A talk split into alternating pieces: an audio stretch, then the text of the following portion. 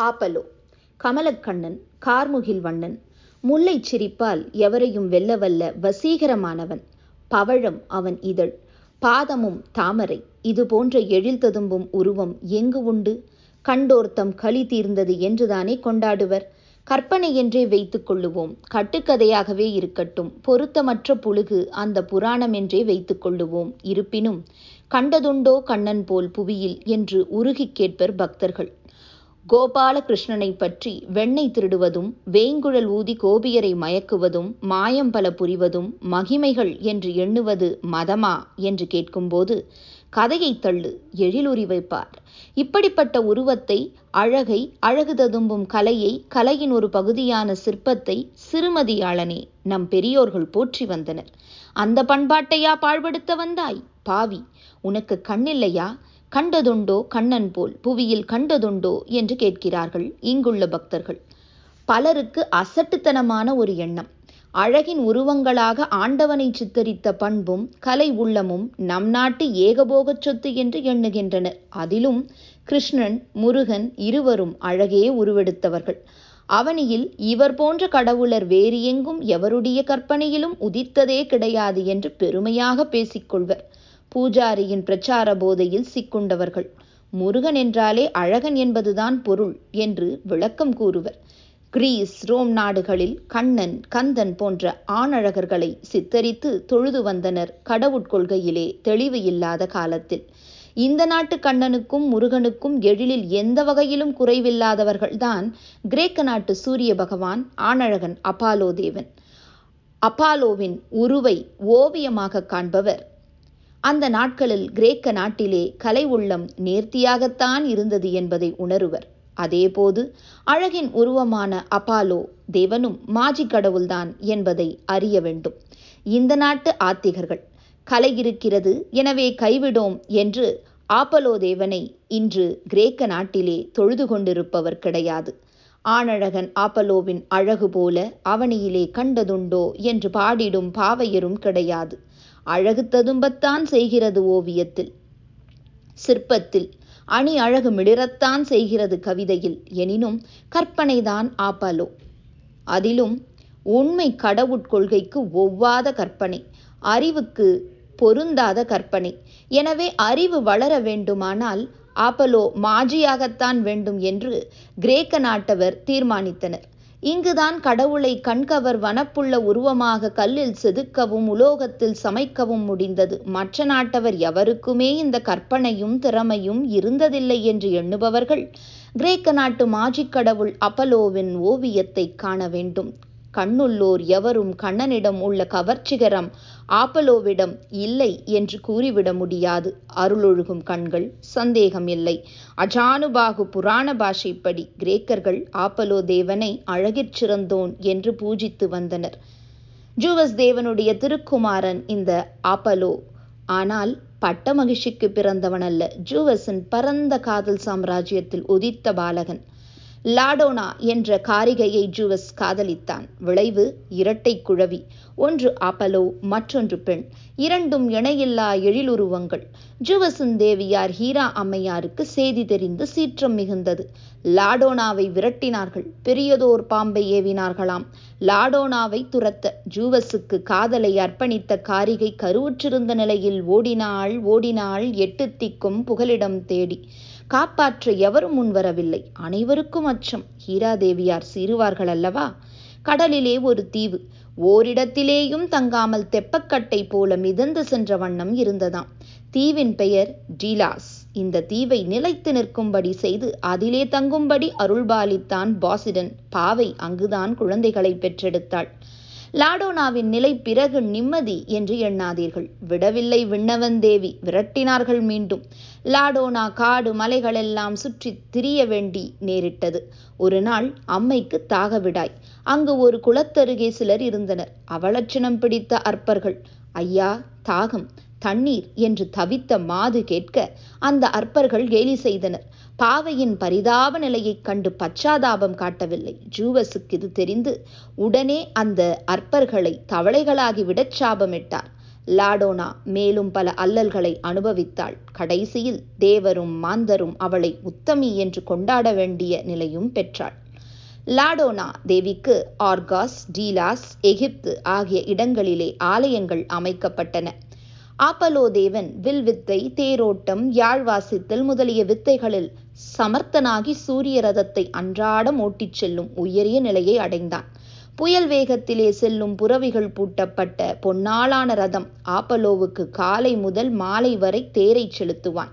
மாலையிலே பொன் ஓடம் தயாராக இருக்கும் அதிலேறி பொழுதுபோக்குவான். சந்திரன் நட்சத்திரங்கள் பூமி எதன் மீதும் மோதிக்கொள்ளாதபடி பாதை தெரிந்து தேரை செலுத்துவது ஆப்பலோவின் திருப்பணி. சிறிதளவு தவறு நேரிட்டாலும் பெருமழிவு நேரிடும் அவ்வளவு பொறுப்பான வேலை. இதை திறம்படச் செய்து வந்தான் ஆப்பலோ.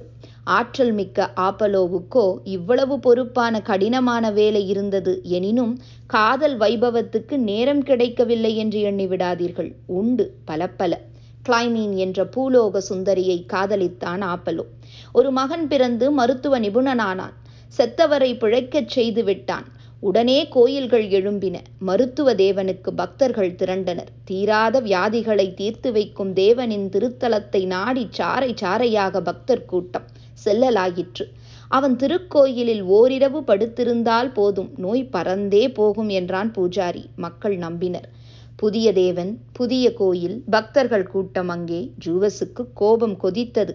பொறாமை திமூண்டு விட்டது. இவன் யார்? நமது பெருமையை அழித்துவிட கிளம்பிய புயல். இவனை விட்டு வைப்பது தவறு என்று எண்ணி புளூடோ தேவனை அழைத்து புதிய தேவன் தலையிலே இடிவிழச் செய் என்று கட்டளையிட்டான். புளூடோ தேவன் இடியாயுதம் தயாரிப்பவரிடம் கேட்க அவர்கள் இடியாயுதம் தந்தனர். வீசினான் ஆப்பலோவின் ஆற்றல் மிக்க மகன் மீது.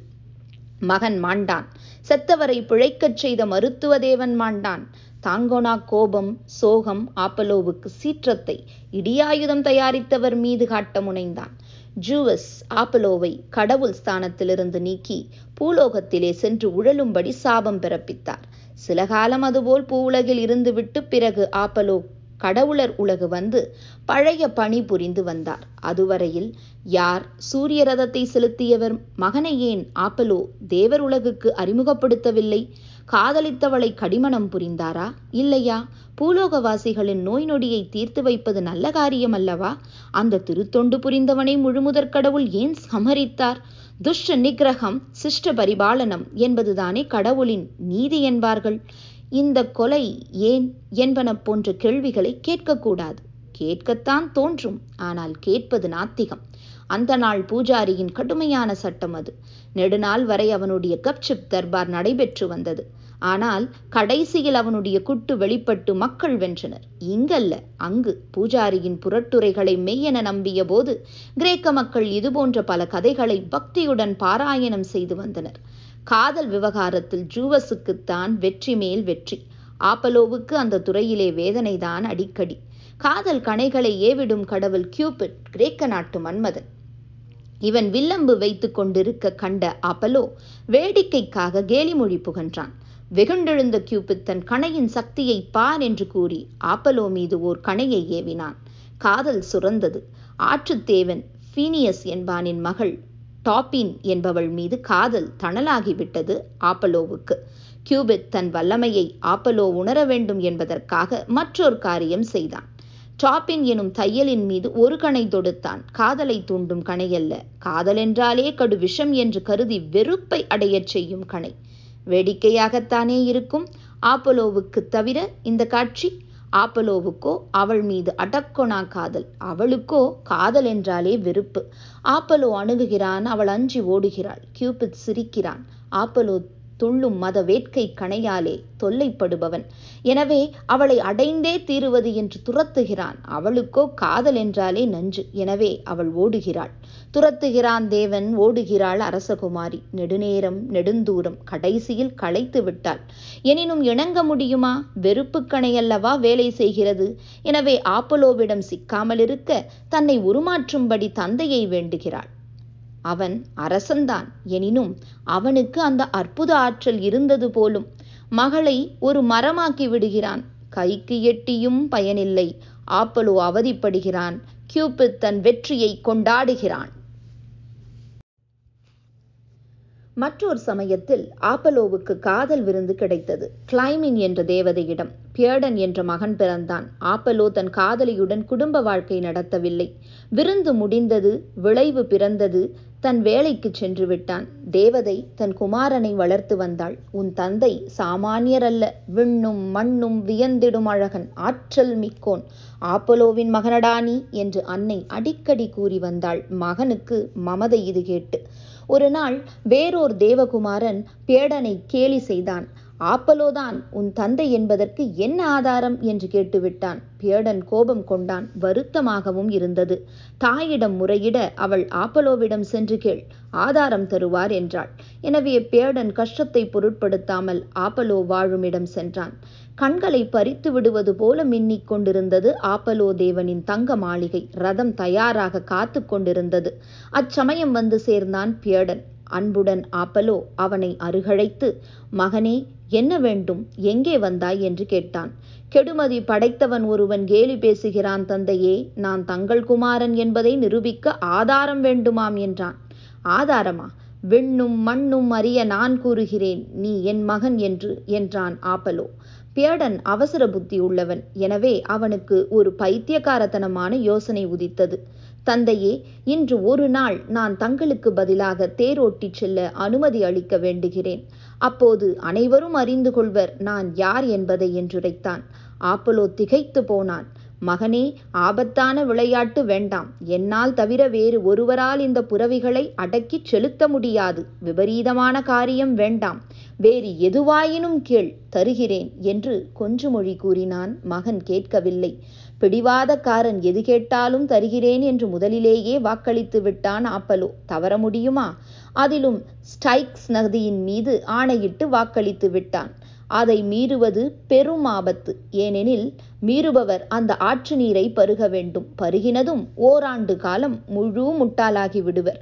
பிறகு ஒன்பதாண்டு கடவுள் உலகிலிருந்து தள்ளி வைக்கப்படுவர். எனவே ஆப்பலோ இணங்குவது தவிர வேறு வழியில்லை. புத்திமதி சொன்னான் சவுக்கை எடுக்காதே. பாதை மீது பார்வை இருக்கட்டும். பக்குவமாக ஓட்டு என்று பல பல கூறி பியடனை தேரில் அமர்த்தினான். காலை தட்டி கொண்டு கிளம்பின குதிரைகள் இரண்டொரு மணி நேரம் தேர் நேர்வழி சென்றது. பிறகோ புறவிகள் புயலாயின. பேடனால் அடக்க முடியவில்லை. தேர் பாதையை விட்டு ஓட ஆரம்பித்தது.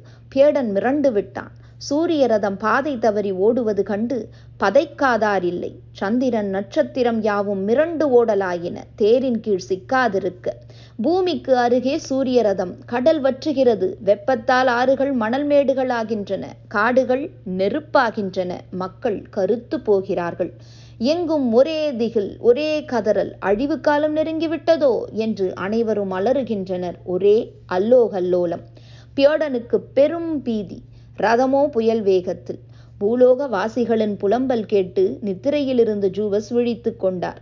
நொடியில் விஷயம் தெரிந்து விட்டது இடியாயுதத்தை வீசி பியர்டனை கொன்று பிரபஞ்சத்தை காப்பாற்றினார். தேர் என்ன ஆயிற்று இடியாயுதம் தேரை நொறுக்கிற்றா என்றெல்லாம் கேட்கக்கூடாது. புராணம் என்றால் கேட்டுக்கொள்ள வேண்டும். நம்பிக்கையுடன் கேள்விகள் பாபச் சின்னங்கள். ஆப்பலோவின் காதல் விளைவுகள் பலவும் இப்படி அரும்பிலேயே அழிக்கப்பட்டு போயின. ஆப்பலோ மீது அடங்காத காதல் கொண்டிருந்தால் கிளைட்டை என்ற கண்ணி. அந்த காதலை ஆப்பலோ பொருட்படுத்தவே இல்லை அவளோ ஆப்பலோ ரதத்தில் ஏறிச் செல்லும் திக்கையே நோக்கிய வண்ணம் இருந்து வந்தாள். கடைசியில் அவளுடைய பரிதாபகரமான நிலை கண்டு மற்ற கடவுளர் அவளை சூரியகாந்தி பூவாக்கி விட்டனர். சூரியகாந்தி பூ சூரியனை நோக்கியபடியே இருப்பது இதனால்தான் என்கிறான் புராணிகன். ஆப்பலோவுக்கு இசையிலும் நிபுணத்துவம் உண்டு. மைடாஸ் என்ற அரசன் ஆப்பலோவை விட நேர்த்தியான இசைவாணன் உண்டு என்று சொன்ன குற்றத்துக்காக அந்த அரசனுக்கு கழுதை காது வளரும்படி ஒருமுறை ஆப்பலோ சபித்து விட்டானாம். இந்த சூரிய புராணம் கிரேக்கரின் புண்ணிய கதையாக இருந்து வந்தது நெடுங்காலம். ஆப்பலோ தேவனுக்கு பிரம்மாண்டமான கோயில்களை கட்டினர் கிரேக்கர்கள். பூஜைகள் விமரிசையாக நடந்து வந்தன. ஆப்பலோ தேவனுக்கு கவிதைக்கு குறைவில்லை. எல்லா வைபவமும் இருந்து வந்தது ஆப்பலோவுக்கு. மக்கள் புத்தறிவு பெறும் வரையில். பிறகோ பழமையை புரட்டை பூஜாரியின் பொய்யுரையை சுட்டெரித்த அறிவு சுடர் தோன்றிற்று. ஆப்பலோ மாஜிக் கடவுளானான். ஆர்டிமிஸ் லாடோனாவுக்கு இரட்டை குழந்தைகள் அல்லவா பிறந்தன? ஆண்தான் அப்பாலோ ஆர்டிமிஸ் பெண். ஆப்பலோ சூரிய தேவன் அதுபோல ஆர்டமிஸ் சந்திர கடவுள் பகலெல்லாம் தேரேறிச் சென்று சூரிய ஒளியை தருபவன் ஆப்பலோ. உடன் பிறந்தாளாகிய ஆர்டமிஸ் இரவில் ரதமேறி சந்திர ஒளியை வழங்குபவள். இவ்வளவு அற்புதமான செயல் புரிந்து வரும் இருவரை பெற்றதனால் களிப்புற்றாள் லாடோனா. நாலா வட்டத்திலே இந்த களிப்பு கர்வமாக மாறலாயிற்று. யாரே எனக்கெதிரே அவனியிலே என்று கூறிக்கொள்ளலானாள் நையோபி என்ற மாது நகைத்தாள். அசடே உனக்கு இரு மக்கள் எனக்கு பதினான்கு ஏழு ஆண் ஏழு பெண். எனவே நானே பாக்கியசாலி என்று பேசினாள். கோபம் பிறந்தது லாடோனாவுக்கு. ஹீராதேவியாரிடம் கொடுமை பல அனுபவித்த லாடோனா தானே கொடுமைக்காரியாக மாறினாள். அதிலும் நையோபி ஆப்பலோ ஆர்டமிஸ் இருவருக்கும் பூஜைகள் செய்வது தேவையற்ற காரியம் என்று கூறினதும் கோபம் அதிகரித்தது. மகனையும் மகளையும் அழைத்து அந்த மமதை கொண்டவளின் மக்களை கொன்றுவிட்டு வாருங்கள் என்று கட்டளையிட்டாள். காரணமற்ற கோபம் கருணையற்ற செயல். எனினும் மாதாவின் கட்டளை மீறலாமா? மீறினாரா தந்தை ஜமத்கனியின் கட்டளையை பரசுராமர்? தாயின் தலையை வெட்டினாரல்லவா? கிளம்பினர் ஆப்பலோவும் ஆர்டமிஸும். ஆண்களை ஆப்பலோ அழித்தார் பெண்களை ஆற்றுமிஸ் கொன்றாள். கடைக்கோட்டி பெண் குழந்தை தாயின் மார்பிலே ஒட்டிக்கொண்டதாம் திகளுடன் நையோபி அழுதபடி கெஞ்சினாள். இந்த குழந்தையையாவது கொல்லாமல் விடுக என்று. இந்த நிலை கண்டு மற்ற கடவுளர் மனம் இழகிற்று இந்த ஒரு குழந்தையை விட்டுவிடு என்று ஆர்டிமிஸுக்கு சொல்லி தடுத்தனர் போலும் என்று எண்ணுகிறீர்களா? இல்லை இல்லை. நையோபியை குழந்தையுடன் கல்லுருவாக்கிவிட்டனர் தாயின் சொல் கேட்டு கொலைபாதக செயல் புரிந்த ஆர்டெமிஸ் தான் குளிர்ச்சி தரும் நில ஒளியை வழங்கி வந்தாள். ஆப்பலோ போலவே அழகு ஆற்றிமிசிடம் குடிகொண்டிருந்தது.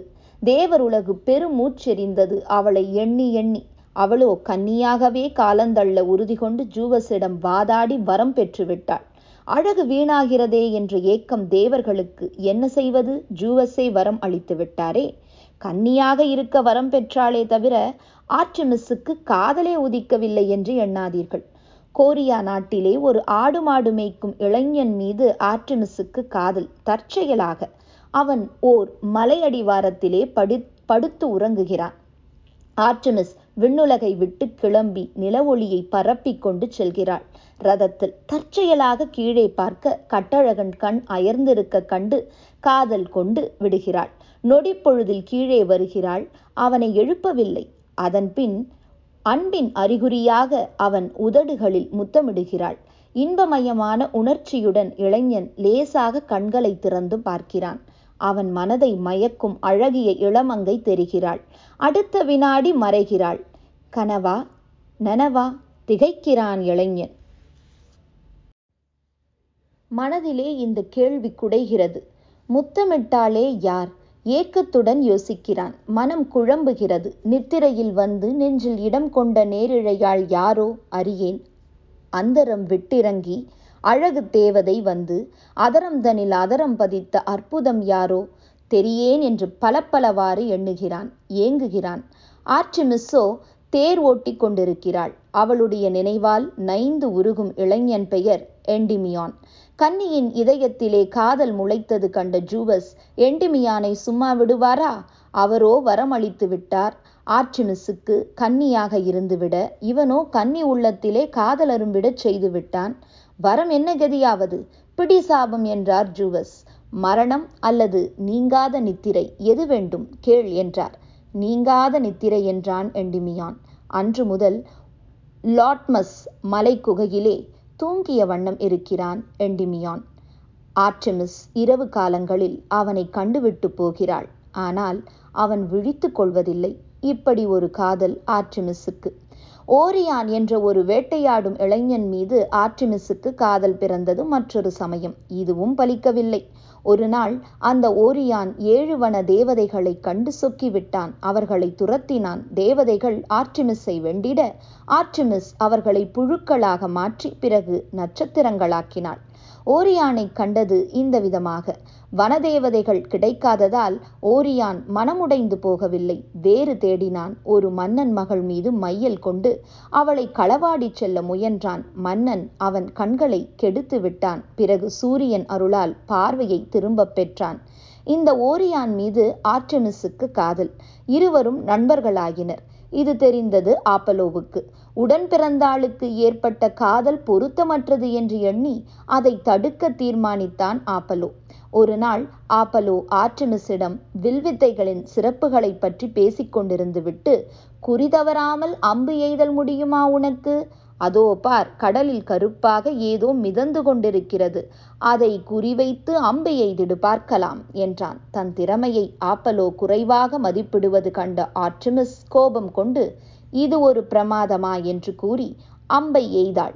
கருப்பாக தெரிந்ததை குறிபார்த்து ஆப்பலோ நகைத்தான் தன் தந்திரம் பலித்தது என்று. ஏனெனில் கருப்பாக தெரிந்தது ஓரியான் கடலில் நீராடிக் கொண்டிருந்தான். காதலித்தவளின் அம்பு அவனை கொன்றுவிட்டது ஆர்டிமிஸ் புலம்பினாள். பலனில்லை. மாண்ட காதலனை நட்சத்திரமாக்கினாள்.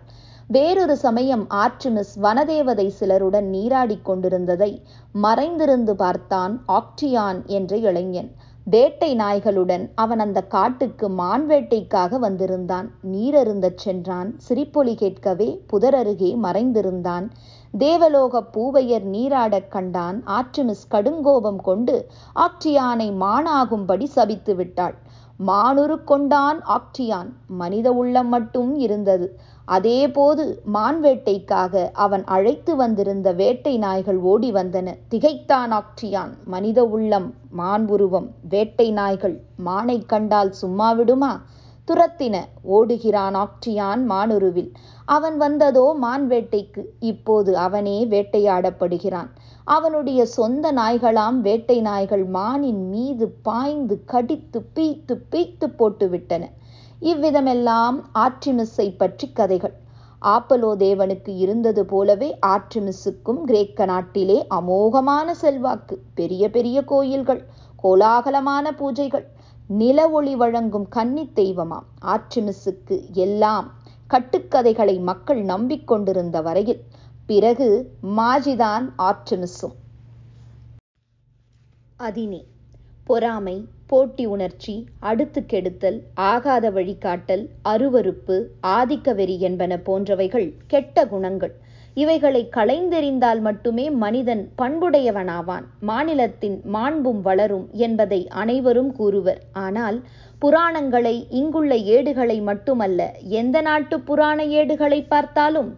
கடவுள்களின் லீலைகள் என்று கூறப்படும் நடவடிக்கைகள் பலவும் இத்தகைய தீய குணங்களின் விளைவுகளாகவே இருந்திடக் காணலாம். மனிதரிலேயே நல்லவன் ஒருவனுடைய வாழ்க்கை முறை தீய வழி செல்வோரையும் தடுத்து அவர்களை நன்னெறியிலே புக வைப்பதாக அமைதல் வேண்டும் என்று அறிவோர் கூறுகின்றனர். மனிதனையே படைத்த கடவுளின் கதைகள் மனிதகுலத்தாரே அருவருக்கத்தக்க தீயவைகள் நிரம்பியனவாக இருந்திடின். அவைகளை பாராயணம் செய்யும் பாமரரின் வாழ்க்கை முறை எங்கனம் செம்மையுடையதாக முடியும். இது பற்றி புராணிகன் கருதியதாகவே தெரியவில்லை. அவனுக்கிருந்த கவலையெல்லாம் தன் இஷ்ட தேவதை மற்ற தேவதைகளையெல்லாம் மிஞ்சும் அளவுக்கு வல்லமை பெற்றிருந்ததாக காட்ட வேண்டும் என்பதுதான். கடவுள் என்ற உயரிய கொள்கைக்கே இப்படிப்பட்ட கதைகள் மூலம் ஊறு தேடுகிறோமே என்பது பற்றி அவன் கவலைப்பட்டதாகவே தெரியவில்லை. காமக்கூத்துகளை நடத்திய கதைகளை கூறும்போது கடவுள் தன்மையையே பாழாக்குகிறோமே என்று கவலைப்படவில்லை. சூரிய தேவனானாலும் சரி சந்திர தேவனானாலும் சரி முழுமுதற் கடவுள் என்றாலும் சரி குட்டி கடவுளானாலும் சரி அவரவர் தத்தமது சக்தியானுசாரம் அழகிகளுடன் சல்லாபம் செய்வர் எதிர்ப்போரை அழிப்பர். இந்த இலக்கணம் எல்லா கதைகளிலும் அடிப்படையாக இருந்திடக் காணலாம். காட்டுமிராண்டிகள் கூட்டத்திலே கூட இயற்கையாக தோன்றி பிறகு நடைமுறையாகிவிடும் கட்டுத்திட்டங்கள் சில உண்டல்லவா? அந்த வகையான கட்டுத்திட்டம் கூட கடவுளர் உலகிலே இல்லை என்று எண்ணிடத் தோன்றும் விதமாகவே எல்லா கடவுட்கதைகளும் தீட்டப்பட்டுள்ளன. ஆனால் அதேபோது மாந்தருலகுக்கு உபதேசங்கள் தர தவறவில்லை. கெட்டவர் தண்டிக்கப்படுவர் நல்லவர் ரட்சிக்கப்படுவர் என்று கூறினர். பாபிக்கு நரகம் புண்ணியவானுக்கு மோட்சம் என்று கூறினர். கிரேக்கரின் புராணங்களிலும் ரோம் நாட்டவரின் புராணங்களிலும் எலூஷியன் பூந்தோட்டம் என்று மோட்சத்தையும் டார்டாரஸ் என்று நரகத்தையும் குறிப்பிடப்பட்டிருக்கிறது. பாபிகள் இந்த டார்டாரஸில் எப்படியெல்லாம் சித்திரவதை செய்யப்படுகிறார்கள் என்பதை இந்த புராணங்கள் விளக்கியுள்ளன. சூதாடி குடியன் காமக்கூத்தாடினவன் ஆகியவர்களை டார்டாரஸில் வாட்டி வதைக்கிறார்கள் என்று கூறிவிட்டு இதே கெட்ட காரியங்களை செய்த கடவுள்களையும் தொழும்படி கூறினர். இரண்டும் எப்படி பொருந்தும் என்பது பற்றி துளியும் சிந்திக்கவில்லை. சிந்திக்க துணிபவனை சித்திரவதை செய்தனர். இந்த முரண்பாட்டை உணர்ந்து மக்கள் தெளிவு பெற நெடுங்காலம் பிடித்தது. இந்த தெளிவு பிறப்பதற்கு முன்பு மக்கள் புராண கதைகளிலே எவ்வளவுக்கு எவ்வளவு விசித்திரங்கள் நெளிகின்றனவோ அவ்வளவுக்கு அவ்வளவு மதிப்பு அளித்தனர். எந்த புராணத்திலே நம்ப முடியாத நிகழ்ச்சிகள் அதிகமோ அவைகளுக்கே மதிப்பு அதிகம் தந்தனர். நான்முகனுடைய முகத்திலும் தோள் தொடை காலிலும் மனிதர்கள் பிறந்தனர் என்ற ஜாதி விளக்கக் கதையை நம்பிய நாடுதானே இது? இந்த கதை நையாண்டி செய்யப்படும் நிலைக்கு நாம் வளர எவ்வளவு காலம் பிடித்தது? இன்றும் நையாண்டி செய்வதை நாத்திகம் என்று கூறி கண்டிப்பவர்கள் ஏராளமாக இருந்திடத்தானே காண்கிறோம்.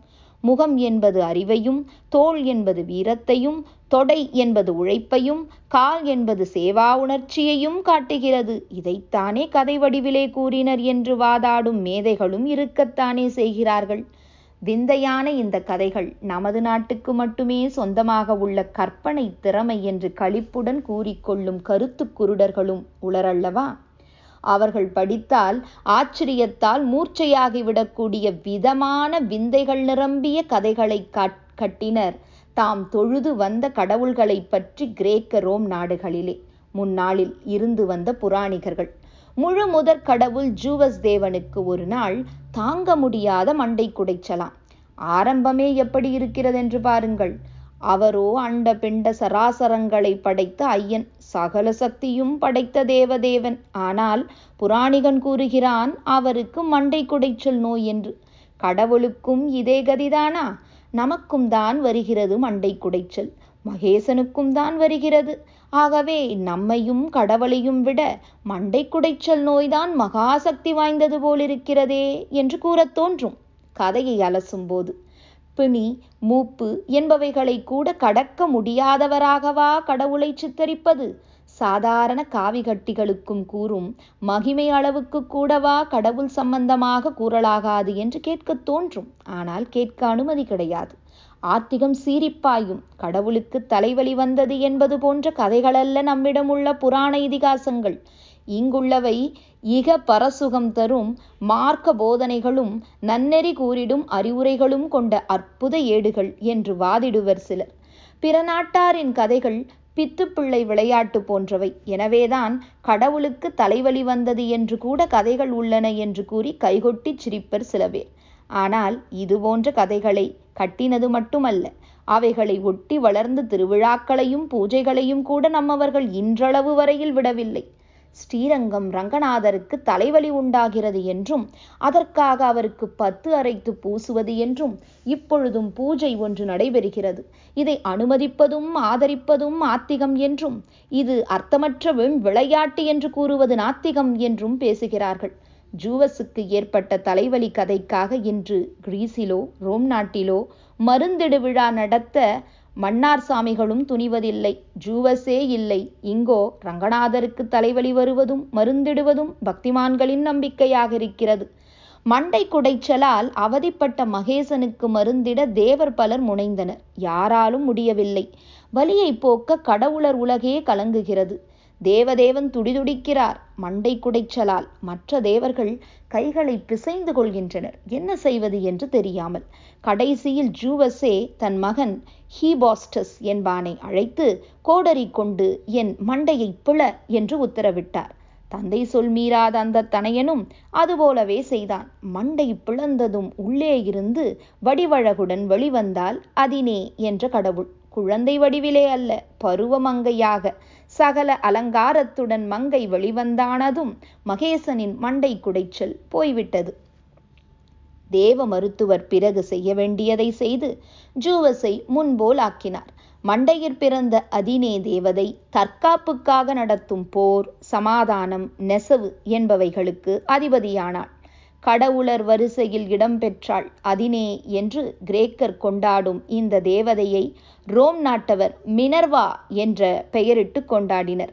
அம்மைக்கு அமோகமான திருவிழாக்கள் சிறந்த சிலைகள் அழகிய கோயில்கள் கிரேக்க சாம்ராஜ்ய தலைநகரின் பெயர் ஏத்தன்ஸ். இந்த திருநகரின் பெயரே இந்த அம்மையின் திருநாமத்தை ஒட்டிதான் அமைந்தது. அதினே எப்போதும் ஜூவஸின் உடனிருந்து ஆலோசனை கூறி வரும் அந்தஸ்து பெற்று திகழ்ந்தாள். தற்காப்புக்காக யார் போரில் ஈடுபடுகிறார்களோ அவர்களுக்கு தேவியின் அருள் கிடைக்குமாம் இந்த தேவியாருக்கு பொறாமை மூண்டுவிட்டது ஒரு சம்பவத்தால். பூலோகத்திலே ஒரு மங்கை அழகி நெசவு வேலையிலே திறமை மிக்கவள். என்போல திறமைசாலி பூலோகத்திலே மட்டுமல்ல தேவலோகத்திலும் கிடையாது என்று வீரம் பேசினாளாம். அதினே தேவதைக்கு கோபம் கொப்பளித்தது. கிழவி போல வடிவமெடுத்து பூலோகம் சென்று அந்த மங்கையைக் கண்டு நயமாகவும் பயமாகவும் எச்சரிக்கை செய்தார். விண்ணிலே உள்ள அதினே தேவதையே போட்டியிட்டாலும் வெற்றி எனக்குத்தான் என்று அந்த பெண் பேசிட அதினே கோபம் மிகுதியாகி தன் உருவை காட்டி போட்டி ஆரம்பமாகட்டும் என்றாள்.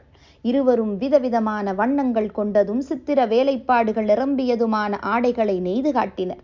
அதினேவுக்கே வெற்றி கிட்டும் என்பதை அறிந்து கொண்ட அசட்டு பெண் தூக்கிட்டு கொண்டு மாண்டு போனாள்.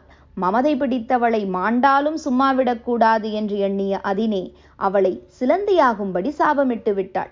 பிறகே கோபம் தணிந்தது. விண்ணகம் சென்றாள் இந்த விசித்திர தேவதை. சிலந்தி சதா வலை பின்னிக் கொண்டே இருக்கிறதல்லவா? ஏன்? இதுதான் காரணம். அதினேவின் சாபம் என்று புராணிகன் விளக்கமும் தந்தான். இந்த பொய்யுரைகளை மறுக்கும் நெஞ்சு உரம் இல்லாததால் அதினேவுக்கு பூஜை பல செய்து அவள் அருளை பெற மக்கள் கோயில்களில் குவிந்தனர். இன்றும் அதினே கோயிலின் இடிபாடு ஏத்தன்ஸ் நகரில் காணப்படுகிறது. நாற்பது அடி உயரமுள்ள அழகிய சிலையை அமைத்து பிரம்மாண்டமான கோயில் கட்டி அதிலே பிரதிஷ்டை செய்து நெடுங்காலம் அதினே தேவதையை பூஜித்து வந்தனர் கிரீஸிலும் ரோம் நாட்டிலும். அவ்வளவு செல்வாக்கும் மளமளவென சரிந்து போய்விட்டது உண்மை அறிவு மக்கள் உள்ளத்தில் இடம்பெற்ற காரணத்தால். இன்று சிலந்தையை காட்டி அதினே புராணம் பேசுவோர் அங்கு கிடையாது. நாமோ அணிலின் முதுகின் மீதுள்ள மூன்று பொன்னிற வரிகளை காட்டி ஐயன் தடவி கொடுத்தான் என்று ஆத்திகம் பேசுகிறோம். அங்கெல்லாம் அறிவுக்கு பொருந்தாத கதைகளின் மீது கடவுட்கொள்கை கட்டப்படுவது கூடாது என்பதை உணர்ந்து கொண்டனர். அதினேவை மாஜியாக்கிவிட்டனர்